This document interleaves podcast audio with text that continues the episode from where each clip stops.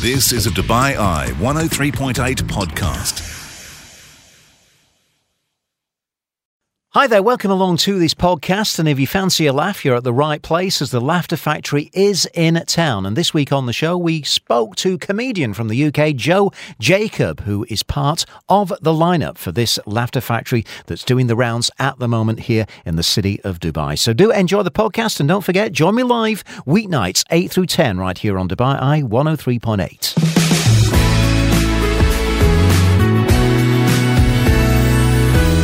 Well, welcome back into the show. Comedy very much on the menu at the moment, and uh, currently in town is the Come Ride with Us tour with uh, the Laughter Factory, and one of the comics on uh, the bill for that is Joe Jacobs. He's straight out of London, and he's right with us on the line right now. Joe, how's the tour been going for you so far? Ah, it's been absolutely amazing. It's my first time in Dubai, and I've been loving uh, the people and the fantastic architecture a lot of cranes knocking around. It's been beautiful.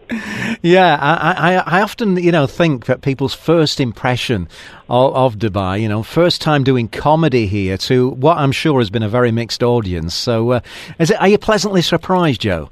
You know what? I am actually pleasantly surprised because when I go abroad to do shows, yeah. I usually get briefed by the promoters to basically, I mean, I don't mean to be rude, but say that a lot of the audience will be miserable and not understand the references.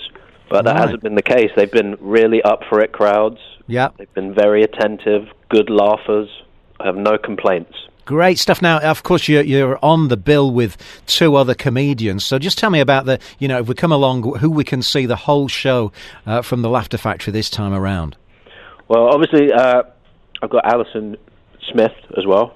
She's she's performing alongside me. I don't know if you're aware, but one of the other comics booked unfortunately had COVID, so he had to pass on the trip. Oh. Instead, we don't. We have two local acts who have been fantastic.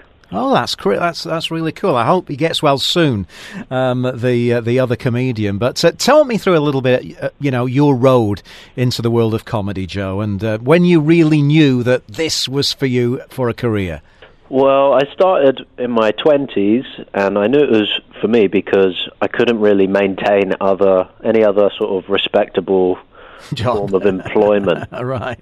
If I'm honest, it appealed to me. It appealed to me because I just like to laugh. I like to make people laugh. It's a good atmosphere to throw yourself into. I think. Yeah, and I mean, did this start at school?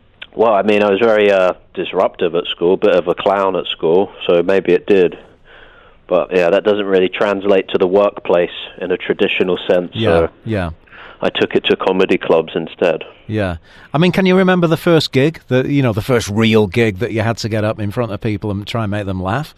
Of course, I remember my first gig. I was absolutely terrified because it means so much to you. You want it Yeah. to go so well, but you know that you don't really have the mental capabilities to really be great at that point. You know, so it was. Uh, I mean, I got through it. Let's just say that. Yeah, yeah, but and, and then of course starts the real work, doesn't it? Of sharpening your skills, honing in on the crowd, and really developing your own style. Tell me about that. Yeah, that's right. So I'd say anyone listening interested in pursuing a career in comedy should know you're you're probably going to be average for about five to ten years. I would say, Yeah, but then eventually you start figuring out what works for you, what interests you, where your strengths are as a performer.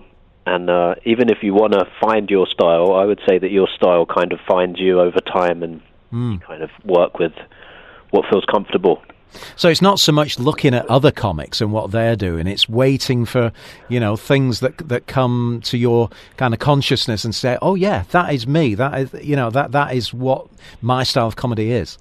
That's right, because when I started, I was trying to pretend to be my favorite comedians, and that can only really get you so far. Yeah, Eventually, you have to figure out who you are. yeah. And who were some of those favourite comedians of yours that perhaps you looked up to?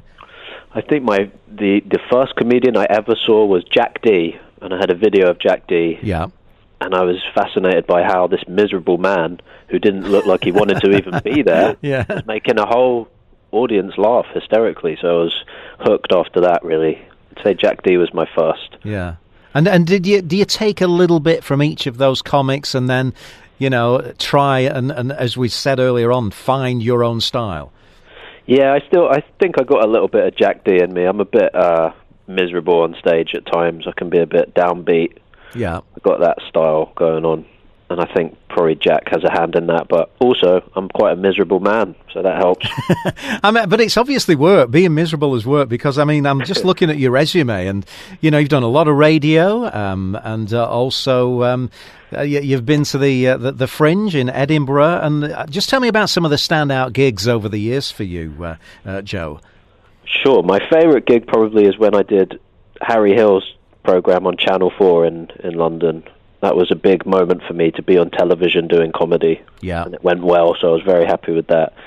Uh, the Fringe has been good. It's good to do a month's worth of shows and come out of it the other end a better performer with a bit less money usually. All right, but uh, yeah, I'd say those two are standouts. I mean, when doing, when you mentioned the comedy store as well, I love I love performing at the comedy store. That took me about ten years to finally get into that club. Okay, and that is like the uh, that's the holy grail of comedy, I guess for a lot of people, myself included, it is. Yeah, so that was a big moment. Do you think you've made it once once you performed at the comedy store? I've arrived. I'd say so. Yeah, I'd say so. Now, you mentioned earlier on about you know the television aspect. How different is it um, doing comedy on TV to doing comedy in front of a live audience and stand up? Well, I don't have too much experience with TV comedy, but um, it feels different because you know that you perform into two audiences essentially. So yeah, the, the the audience in the studio are kind of almost irrelevant. They're not irrelevant, but you know that you've got to really perform for the people at home and really sell what you're doing. It doesn't quite matter how the room takes it. You just you need to make sure that you're doing everything on point for people that watch at home. Right. So uh, you, have got to have that in mind uh, as well. Now, what's the rest of the year looking like for you, uh, Joe? You've got, I know you've got three more gigs here, which uh, kick off on Wednesday. You're going to be at Zabeel House in Jumeirah. Then you're at the Grand Millennium Barsha Heights on Friday. Duke's the Palm, which is very posh, on Saturday the 27th. Uh, details for your tickets, of course, at laughterfactory.com. Once you leave Dubai, um, what's next for you? Well, when I get back home, I'm going to see what the weather's like in England. I don't know whether it's been hot still, but certainly it will probably be a bit cooler than it has been here. Yeah, you would for assume. sure. Yes. And then I'm going to just get writing and get back out there again. I've got a few shows in September. I think I'm going to Copenhagen end of September. Nice. I've got I'm going to Munich in October. I'm going to LA in November. It's going to be a nice rest of the year, I think. Yeah, it must be wonderful to travel to you know such exotic um, locations. Let, us focus on writing. You just mentioned it there, writing. How, how, do you approach that? Is it you know do these kind of funny situations just jump in your head, or do, do you devote so much time every day to trying to write uh, your material? I do like to try and devote a bit of time to writing, but I'm also a very lazy man. So sometimes, as well as being grumpy, you're lazy. yeah, I can be lazy. I have my moments, but um, a lot of a lot of the best jokes just happen in real life, and I just sort of mine them and kind of keep them in the back of my head and use them down the line. But uh, yeah, I, I try and keep writing because it's just good to turn over material, even if it's not particularly good. It's good to test those muscles writing and yeah kind of seeing where it takes you and thinking of. Do you enjoy it? I absolutely love it. It's the best. Yeah, I love I love doing comedy and I love writing, and I try and remember how lucky I am to be able to do this because it's a it's a it's a great life. It's the perfect job, isn't it? So, uh, what do you want to get up to in Dubai, as well as delivering great comedy? Um, anything anything that you you know still want to do whilst you're here? Well, I went to the markets today. I bought some of the traditional garb that everyone's wearing. Yeah, yeah. That's pretty cool. I'm going to check out some of. Uh, I hear good things about the shopping malls. Apparently, there's aquariums in there. I there is. Have a look at that. Yeah. And I've heard, I've heard that there's good ice cream there. Apparently. Okay, I'm sure you'll find some very good ice cream. Yeah. Kind of like made on some sort of I don't even know what it is. It's like kind of cut around like a. I, I'm going to stop talking about it because I obviously don't know what I'm talking about. right. But apparently, the ice cream in this shopping mall is good. So I'm going to have a look at the malls and yeah, just explore and meet some nice, interesting new people, hopefully. Great stuff. Well, Joe Jacobs, thanks so much for being with us on the show. As I said, there's three gigs Wednesday, Friday, Saturday. All the details are at laughterfactory.com. And Joe, thank you so much for being with us, and uh, I hope the ice cream is to your taste. Thank you so much. It's been a pleasure. Take it easy. You've been listening to a Dubai Eye 103.8 podcast. To enjoy lots more from Dubai Eye in the United Arab Emirates, just go to DubaiEye1038.com or find them wherever you normally get your podcasts.